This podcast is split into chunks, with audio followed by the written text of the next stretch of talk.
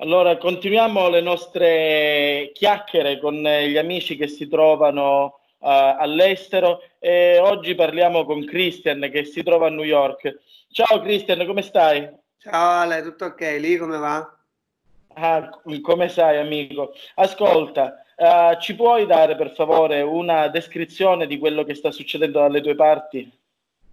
Dalle mie parti sta succedendo quello che credo sia successo un paio di settimane fa in Italia, o, o, meglio, un paio di settimane fa in Sicilia e un mesetto fa al nord Italia, dove mh, la gente non aveva ancora realizzato, secondo me, appieno l'entità del problema.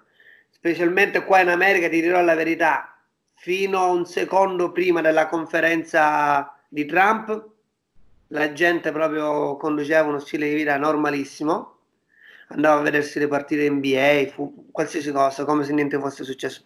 Trump dopo la prima conferenza, diciamo, la gente un po' si è iniziata a preoccupare e, e adesso diciamo abbiamo due gruppi di persone, quelli che stanno già a casa, nonostante non ci sia ancora nessun vincolo legale, e quelli che continuano a fare nel limite del possibile quello che facevano prima, perché comunque scuole, bar, i ristoranti, tutto chiuso, ovviamente, ci sono i supermercati aperti. Anche bar e ristoranti?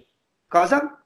Anche bar e ristoranti hanno chiuso? Assolutamente chiusi, sì, non c'è niente, no, non puoi. Ci sono i ristoranti che fanno asporto o delivery per sopravvivere. Uh, quindi a differenza della fase iniziale, perché mh, la questione che vogliamo un po' uh, descrivere è la percezione che si ha in Italia di quello che succede in altri stati.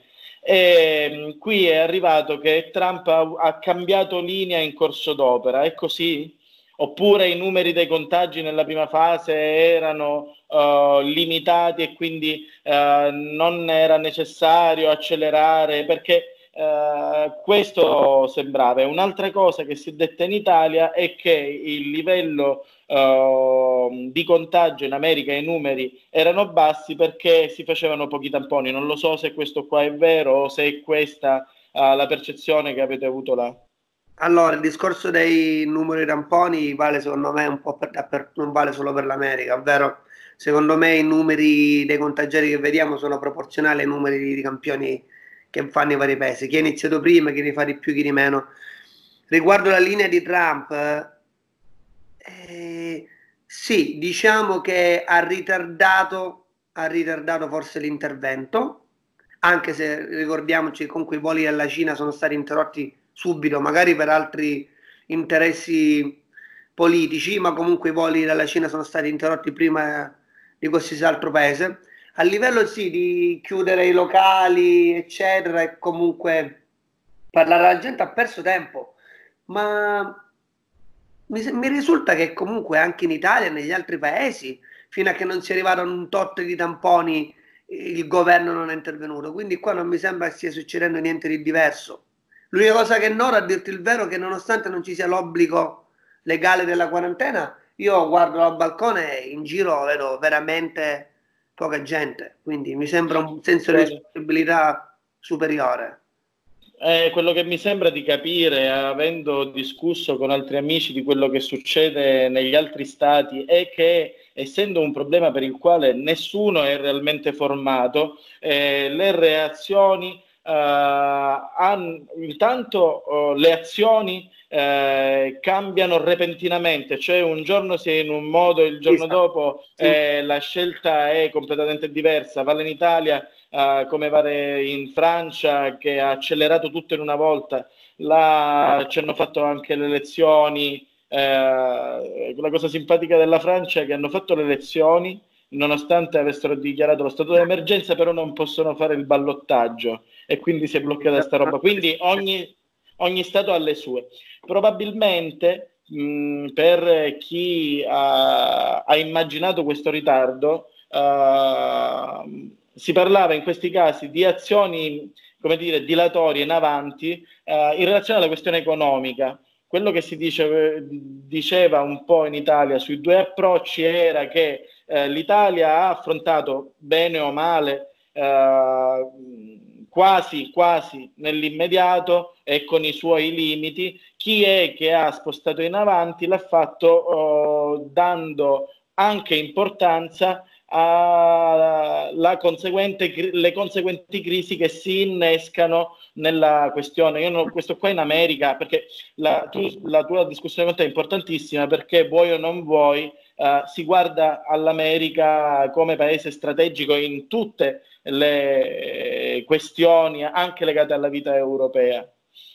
Allora, il discorso secondo me è il seguente l'Italia, io no, non so se pensare che l'Italia abbia agito subito, immediatamente, in maniera trasparente rispetto agli altri paesi, perché per questione di ingenuità o per questioni etiche, ovvero eh, secondo me l'approccio giusto alla fine è considerato che prima o poi l'impatto economico ce l'avranno tutti i paesi, nasconderlo non so fino a che punto convenga. Ritardi solo un impatto economico di qualche settimana. L'Italia invece ha dichiarato immediatamente o per ingenuità oppure, o per appunto correttezza etica. E in America devi considerare il periodo di elezioni, quindi ci sono molti interessi, non solo economici. E io ho visto comunque un cambiamento radicale, come hai detto tu. Non so se sia dovuto al fatto dell'inesperienza nell'affrontare questa situazione, quindi un learning by doing in termini di soluzioni, oppure c'erano interessi politici a parte quelli economici. E quello che vedo adesso è che siamo arrivati a un punto in cui nessun paese può nascondersi dietro, dietro un dito e quindi, e quindi anche l'America sta prendendo provvedimenti e soprattutto vedo un Trump molto interessato a dimostrare di essere capace a gestire l'emergenza in vista delle prossime elezioni.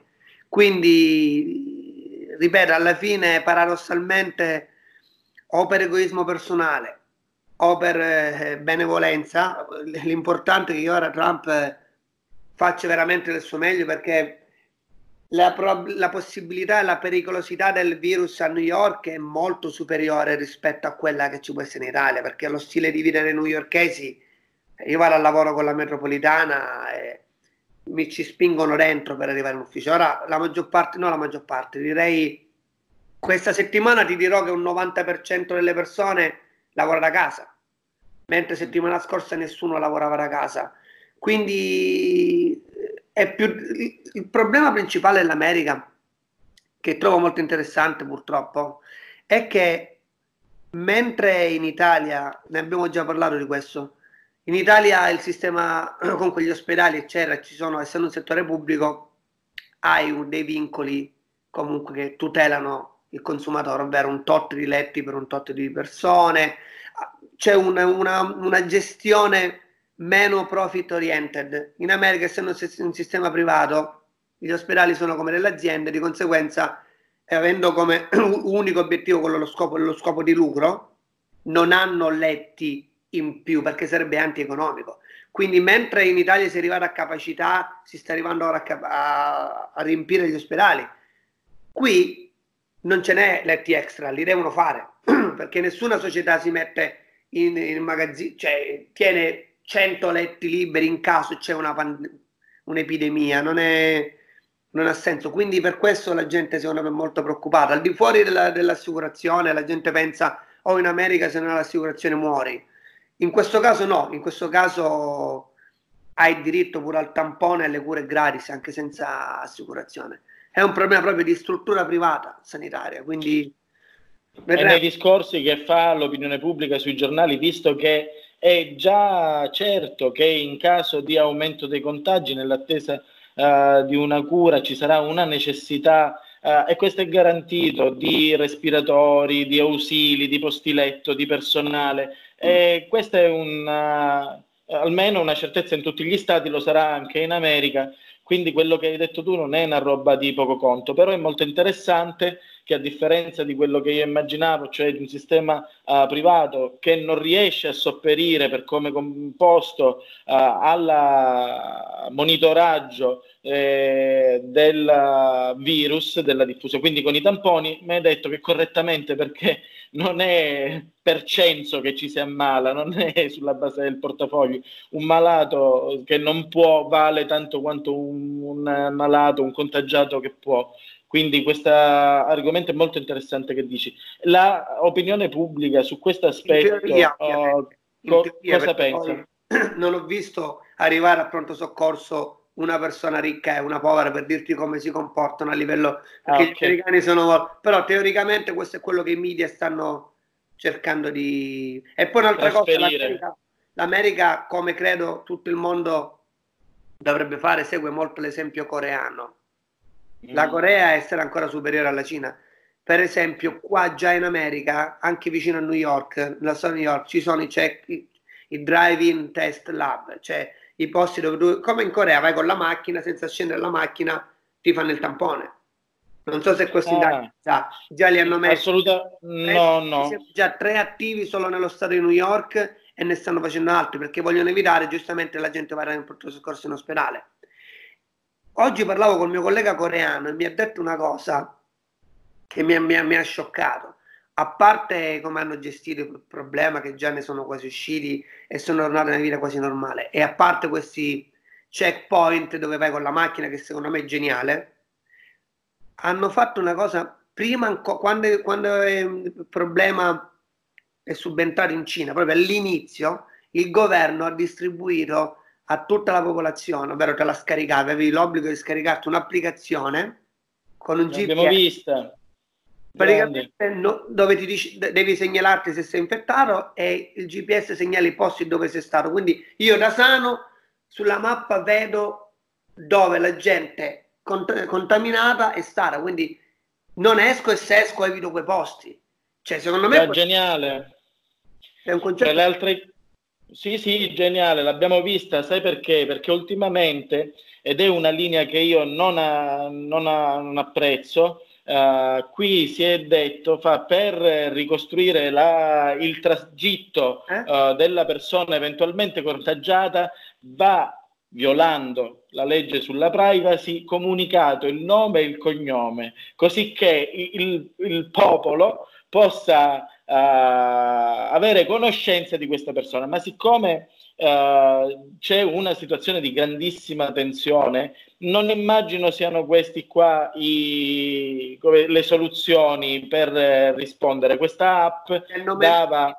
cioè non si d'accordo con, ah, col nominativo, l'app in generale? Assolutamente no. L'app in generale abbiamo visto che funziona e, e non è eh, non viola assolutamente nessun uh, diritto ed è, è, stata veramente geniale. Il loro approccio è stato anche di analisi dei contagiati uh, completa da, da subito, ver- veramente eh, probabilmente migliore di quello della Cina. Eh, non sono d'accordo con la comunicazione dei dati della, del, del, dell'identità personale alla gente. Lo devono sapere le strutture, lo devono sapere le forze dell'ordine che fanno il controllo per vedere se tu sei a casa e deve essere punita la violazione qualora si parla di una uh, quarantena rigida. Ma sicuramente il nome e il cognome su Facebook. Quindi il nome. Sì, ma... No, no, non si può fare, non si può fare, ma alcune persone uh, sindaci ah. uh, dico no, dobbiamo saperlo per, perché questo no, aiuta. Eh, no, non posso, no, cambiamo, no, inutile parliamo di Cambia, ca- Infatti cambiamo argomento perché queste sono delle posizioni su piccola scala che poco importano. Uh, mi sembra molto interessante la chiacchiera che abbiamo fatto e l'abbiamo prolungata molto di più rispetto agli altri amici con i quali si è parlato proprio uh, per la sua ricchezza. Cristian, io ti ringrazio e in bocca al lupo e ci sentiamo prestissimo. Crepi, ciao. Ciao, bene. Tiziano è in Germania, si trova a Berlino dove lavora insieme alla sua uh, bellissima ragazza, non, nonché una donna super politicizzata, quindi vuoi o non vuoi, Tiziano informatissimo su tutto quello che accade in Europa. Su Sai tutto. già tutto. In Germania come sta andando, Tiziano? Ma guarda, ad oggi eh, la vita procede tranquilla, o meglio, qua non c'è nessuna quarantena, eh, quindi insomma se confrontiamo la situazione tedesca a quella francese, spagnola, italiana, belga, è completamente diversa. Eh, proprio un quarto d'ora fa ero a fare la spesa e insomma e, le persone erano in giro come sempre. Ieri abbiamo avuto una giornata, oggi è il 18 marzo, ieri è stato, o 19, 19 marzo. E, um, ieri è stata una bellissima giornata, 18 gradi, e, um, e, tutte le persone erano al parco, mai viste tante persone al parco. Quindi io credo che Berlino sia una situazione un po' particolare comunque, perché qua ai berlinesi piace, piace far festa, quindi è più difficile contenere. Ma guarda, in Inghilterra prima delle strette che avverranno si sono eh, festeggiati San Patrizio nei pub, quindi sì. non c'è nessuna restrizione ai movimenti nella, in tutta la Germania, nonostante c'è un uh, aumento dei casi anche lì. C'è un forte aumento dei casi, il punto è che la Germania è una repubblica federale, quindi è anche più difficile prendere decisioni a livello nazionale e ieri c'era un discorso molto atteso della cancelliera Angela Merkel e di fatto tutti si aspettavano che dichiarasse appunto la quarantena come è avvenuta in Italia, come è avvenuta in Francia, per anche, devo dire, se paragoniamo il caso tedesco a quello francese, eh, insomma la Francia è stata più decisa, anche con meno persone infette. E invece più che, più che altro la, la cancelliera ha deciso di dare alla nazione un promemoria, insomma, un ultimatum, ha detto eh, ragazzi la situazione è seria, non la mm, sottovalutiamo, però eh, cioè, mi affido al vostro senso di comunità, state a casa il più possibile, eh, rispettate la distanza di sicurezza, però al momento non me la sento di mettermi in quarantena perché per me il valore democratico del, del libero movimento è sacro perché ho sofferto la DDR, eccetera, eccetera, quindi so cosa vuol dire limitare il movimento. Secondo me questa è un po' una scusa mascherata perché loro pre- prediligono curare l'aspetto economico eh, che altro. Appunto, nel suo discorso di ieri la Merkel ha detto qualcosa di molto forte, eh, ha iniziato anzi il discorso dicendo qualcosa di molto forte, che questa è la, più, la peggiore crisi della Germania dal dopoguerra, quindi dalla seconda guerra mondiale.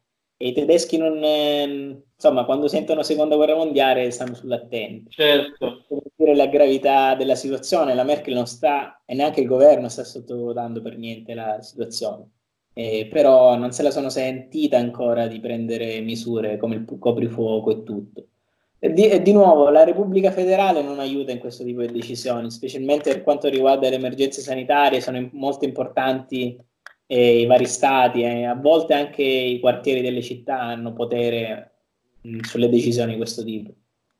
Anche su questioni sanitarie, dicevi? Sì, sì, sì, quindi è un'altra difficoltà, mh, mm, insomma, che sta riscontrando eh, la Germania a mettersi d'accordo su cosa fare, quindi non è solo una questione economica, prettamente economica.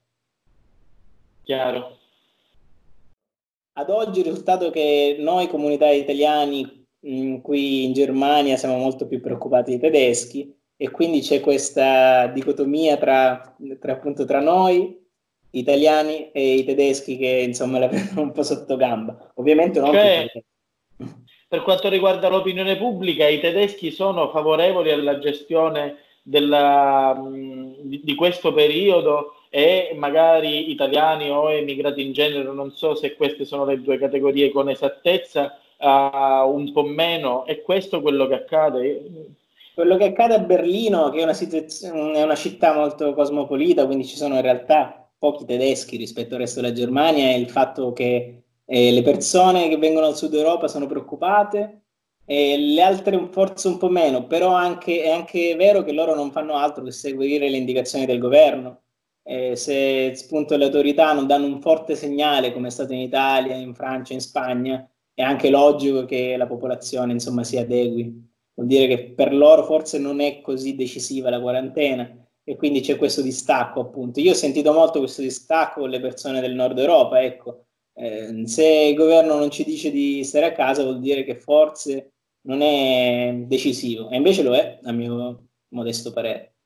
Ma pensa tu che Boris Johnson, dopo quelle dichiarazioni incredibili che aveva fatto, probabilmente cambia rotta e già e oggi penso che sia l'ultimo giorno di scuola e quindi inizia si va a scuola in Germania le scuole sono aperte no. normalmente quindi no no le, le, scuole sono chiuse anche caffè e, mh, I pub sono chiusi e soprattutto i club sono chiusi e sono stati decisivi per far aumentare i contagi qua a Berlino. Li hanno chiusi da poco, eh, non da molto tempo. Rimangono aperti quindi, i caffè e ristoranti. No. Ah.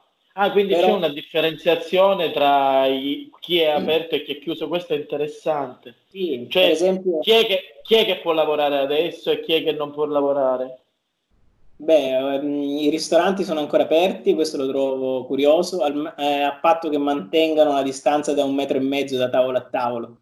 E la, tuttora lo, le vedo la notte, la polizia gira in continuazione per i ristoranti e spesso li fa chiudere. Eh, sono molto pignoli a questo punto di vista. Ma li fa eh, chiudere per l'orario?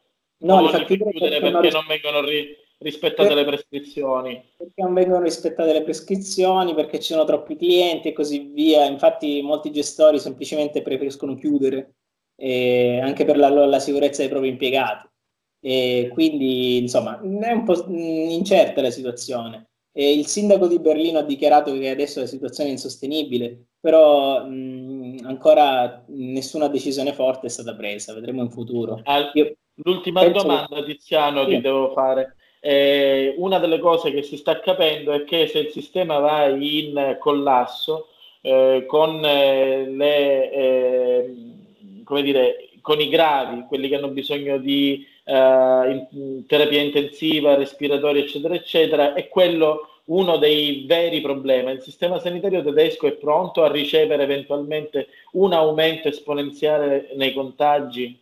Questi, questo si discute. Questo non lo possiamo sapere fino a quando non sarà testato, perché insomma il governo centrale non fa altro che ripetere che sono stati stanziati tantissimi fondi per questa emergenza, che i posti per la terapia intensiva sono molti di più di quelli italiani. Mm, ci okay. sono, ho sentito anche che stanno costruendo delle specie dei, di drive-in tipo McDonald's, ti fermi con la macchina, ti fanno il tampone, dopo tre giorni ti mandano il, il messaggio, l'SMS mm, comunicando il risultato. Ah, quindi hanno scelto mh, mm, di fare i tamponi a, a, a, su larga scala, perché questa qua è una cosa che nella prima fase loro non avevano fatto, cercando di eh, rimandare in avanti eh, come dire, i, i, il peso dei numeri del contagio. Questo è il mio pensiero. Mi sembra che rispetto all'Italia che è iniziato prima, eh, molti altri stati Uh, hanno posticipato un pochettino delle analisi, de, l'analisi del fenomeno uh, tramite i tamponi. Quindi ora in Germania invece hanno iniziato a fare tamponi, se è così i numeri aumenteranno, aumenteranno. di molto. Loro puntano a spalmare nel, sul più lungo arco temporale possibile eh, il picco, quindi non avere un picco concentrato in in poco tempo, eh, ma spalmarlo. Questo è interessante perché ehm, anche loro pensano che sia inevitabile che si ammali il 60% della popolazione. È ma perché vista... detto questo? Esatto. E non l'ha mai rinnegato, eh? cioè, questo è un pensiero comune. Quindi eh, hanno stanziato tanti fondi per un'eventuale emergenza, la macchina sanitaria che qui è privata, insomma, ehm, eh, si dice possa funzionare, però nessuno lo sa finché non è testata. È come avere una macchina nuova ferma in garage, non lo sa nessuno. Va bene, Sper- speriamo che non eh, venga testata. Tiziano, grazie tantissimo e noi ci sentiamo presto. Grazie Tizi. Ciao ragazzi, buona, buon tutto. Saluta Lorin. Grazie. Salutiamo Miriam. Lei è in Francia e lavora come consulente legale eh, per il trattamento dei dati personali. Eh, Miriam, mh, mm, ti abbiamo chiamato, come sai, per chiederti qual è la situazione francese adesso, il tuo punto di vista. Allora, adesso diciamo che ci, siamo, ci sentiamo un po' più al sicuro perché per tante settimane vedevamo quello che stava succedendo in Italia e la Francia rimaneva totalmente inattiva rispetto all'avanzamento del virus. C'è stato un momento in cui si parlava della Francia come del secondo paese più toccato dalla, dalla crisi sanitaria e a, un certo punto si diceva che c'erano però soltanto 40 persone che erano malate di, che avevano preso, preso il virus su Parigi. I dati onestamente sin dall'inizio li ho trovati abbastanza strani. Oggi la Francia, almeno fino a qualche giorno fa, perché non ho seguito gli ultimi, gli ultimi sviluppi, eh, però eh, la Francia oggi risulta essere il quarto o quinto paese dopo la Spagna e la Germania. Quindi questa cosa mh, onestamente non, mi, mi, lascia, mi, lascia, da pensare perché mi fa pensare le, le cifre sono giuste, come vengono contate. Penso ci sia veramente una disparità nei diversi paesi rispetto al, al modo di contare le persone contagiate.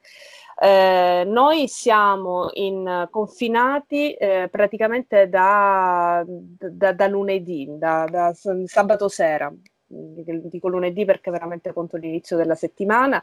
E all'inizio onestamente sembrava da, da quello che Macron eh, diceva che non, saremmo arrivati al confinamento, alla, a, queste, a queste misure perché si è, ha sempre parlato di eh, misure proporzionali rispetto, eh, rispetto all'avanzamento della, della crisi. è stato sempre molto cauto e molto prudente nella sua comunicazione.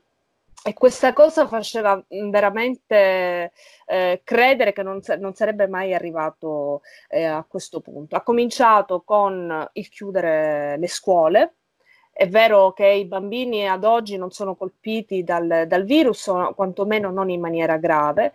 Ha giustificato dicendo che i bambini sono dei portatori sani e di conseguenza tramite l'isolamento dei bambini avrebbe ridotto, eh, avrebbe in qualche modo isolato, ridotto l'impatto del virus piuttosto. Eh, solo che eh, qualche giorno dopo ha confinato, cioè proprio ha, ha deciso di, di, di, di, prendere un po' le stesse misure che sono state prese in Italia con un decreto che è del 16 marzo. Ad oggi penso che, che, abbiamo, che possiamo fare più o meno le stesse cose che possono essere fatte in Italia, eh, quindi possiamo uscire per andare al supermercato, eh, possiamo uscire se per problemi di salute, per assistere una persona in situazione di handicap eh, o che ha comunque bisogno di assistenza e non so se in Italia eh, c'è pure la possibilità di uscire per le attività fisiche individuali. Purché sì, ancora sì. Sia.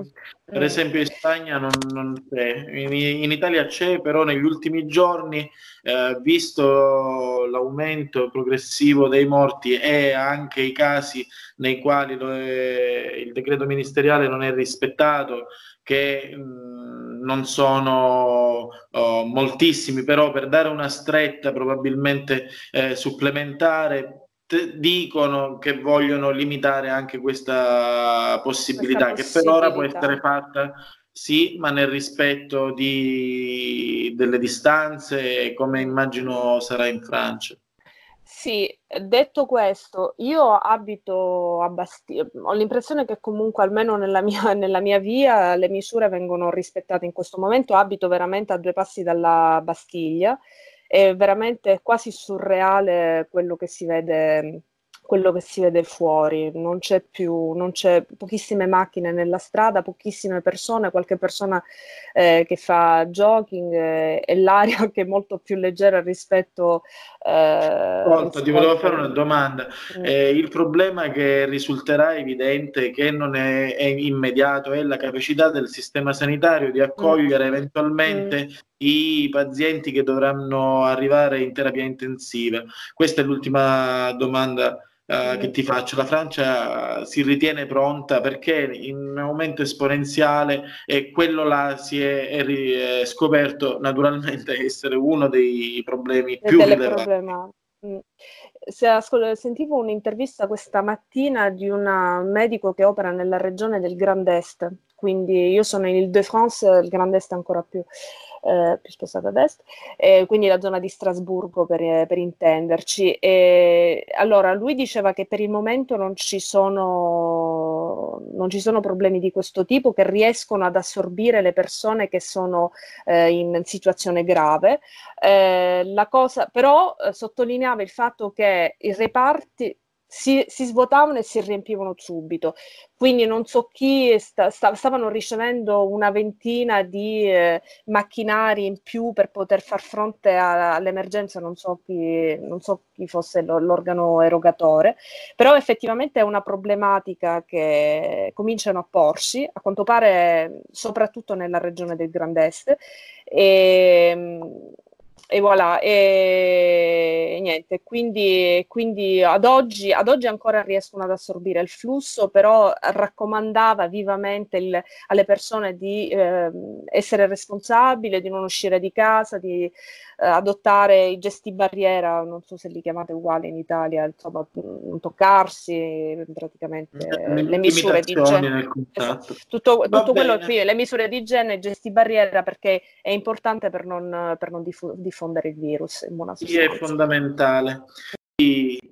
Miriam, nonostante i provvedimenti restrittivi che ha preso della prima ora di Macron, eh, ha consentito però di andare a votare, di fare le elezioni? Cosa erano? Delle comunali, delle amministrative?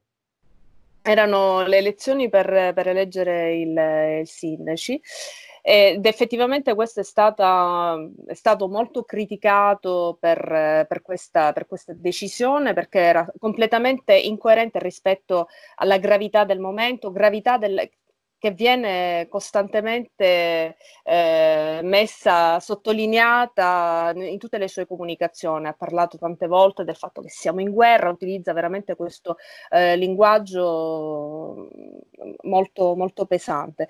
E, eh, esatto, veramente un modo per sottolineare la gravità del momento e ha parlato tante volte, ha evocato la guerra tantissime volte. Nonostante questo eh, c'è stato un ministro, non mi ricordo più quale, che ha detto che andare a, a votare è come mangiare.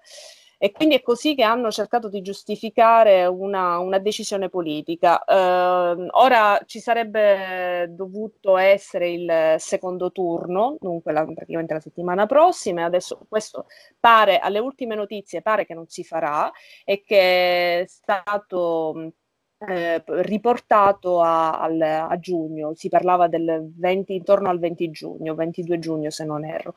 Quindi sì, è, è esattamente stata, è stato emotivo. Uno, una cosa che, che, abbiamo effettivamente pensato è stato che eh, la, la, ragione per cui non si sono prese delle misure più marziali, se proprio vogliamo utilizzare il suo, il suo linguaggio prima, è stato effettivamente per poter consentire la tenuta delle, eh, delle, delle elezioni elezioni, che però Quindi, comunque non hanno avuto un esito perché ad oggi abbiamo sempre lo stesso, lo stesso sindaco. Va bene, è stata una bella chiacchiera, ti ringraziamo tantissimo e purtroppo solamente per la brevità che il carattere di brevità che stiamo dando a questi video la dobbiamo interrompere. Un bacio.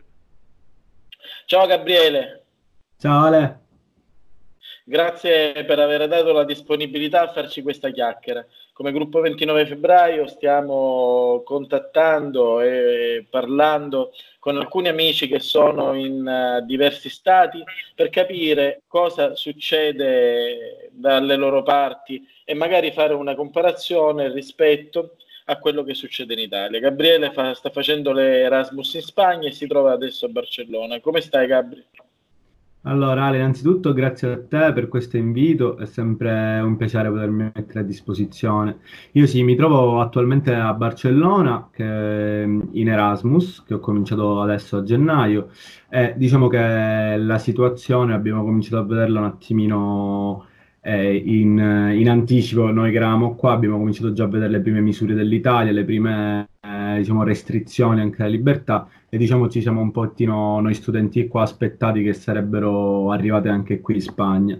E infatti sono arrivato un po' in ritardo, però diciamo che è da quattro giorni che ormai siamo in quarantena.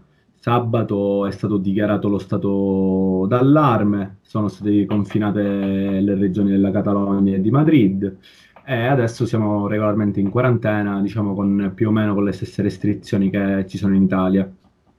Stavo guardando che nei giornali spagnoli uh, c'è eh, uh, esaltata la questione legata all'età e alla mortalità, che è una cosa che in Italia si diceva uh, subito nei primi momenti. Sembra quasi che la progressione a livello informativo sia uguale. Quindi voi, mi sembra di capire, la Spagna è l'Italia uh, di una settimana fa, ma a livello di restrizioni, uh, voi che restrizioni avete? Allora, Ale, sì, diciamo che il- la Spagna è l'Italia di una settimana fa e diciamo che non hanno nemmeno eh, preso immediatamente la situazione italiana come monito, comunque come avvertimento di quello che sarebbe successo. Infatti è stato tutto posticipato a dopo.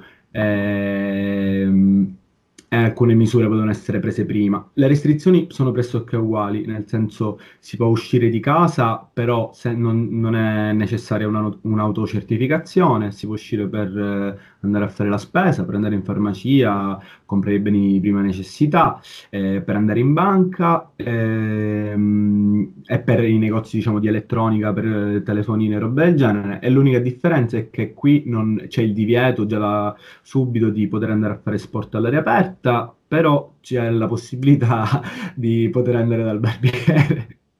E quindi la questione della distanza c'è o no? Perché la Spagna ha avuto un incremento uh, notevole del numero di contagiati.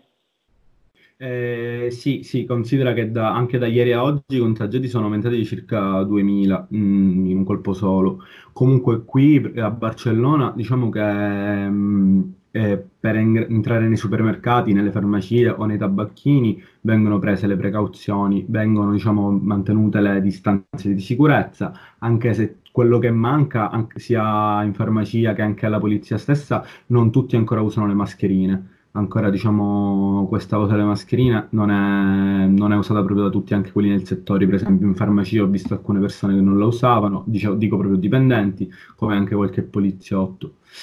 Poi per il resto, diciamo, hanno preso le stesse precauzioni. In città non, è, non c'è proprio nessuno, diciamo, anche durante le giornate, nelle strade principali.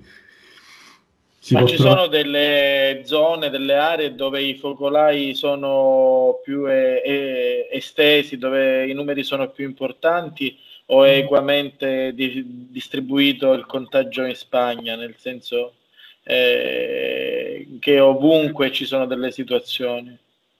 Allora, Ale, diciamo che il primo focolaio, possiamo dire come in Italia è scoppiato in Lombardia come a Milano, eh, in quella zona di Milano, qui è scoppiato a Madrid immediatamente. E infatti anco, allora, anche un po' prima di dichiarare lo stato di allerta e di chiudere tutta la regione, Madrid già era stata confinata eh, per esempio io anche delle informazioni che avevo di qualche mio collega che era studiato a Madrid, lì le università e le scuole hanno chiuso qualche giorno prima rispetto a, per esempio rispetto a Barcellona.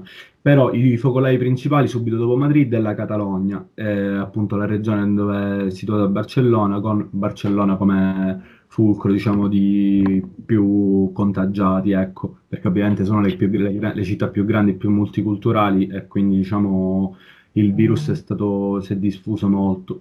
Poi hanno fatto anche rispetto all'Italia, fin da subito, meno tamponi e meno controlli. Quindi diciamo anche adesso che stanno cominciando a controllare un po' di più, ovviamente i casi escono. Va bene Gabri, grazie tantissimo. Eh, grazie a te Ale di tutto.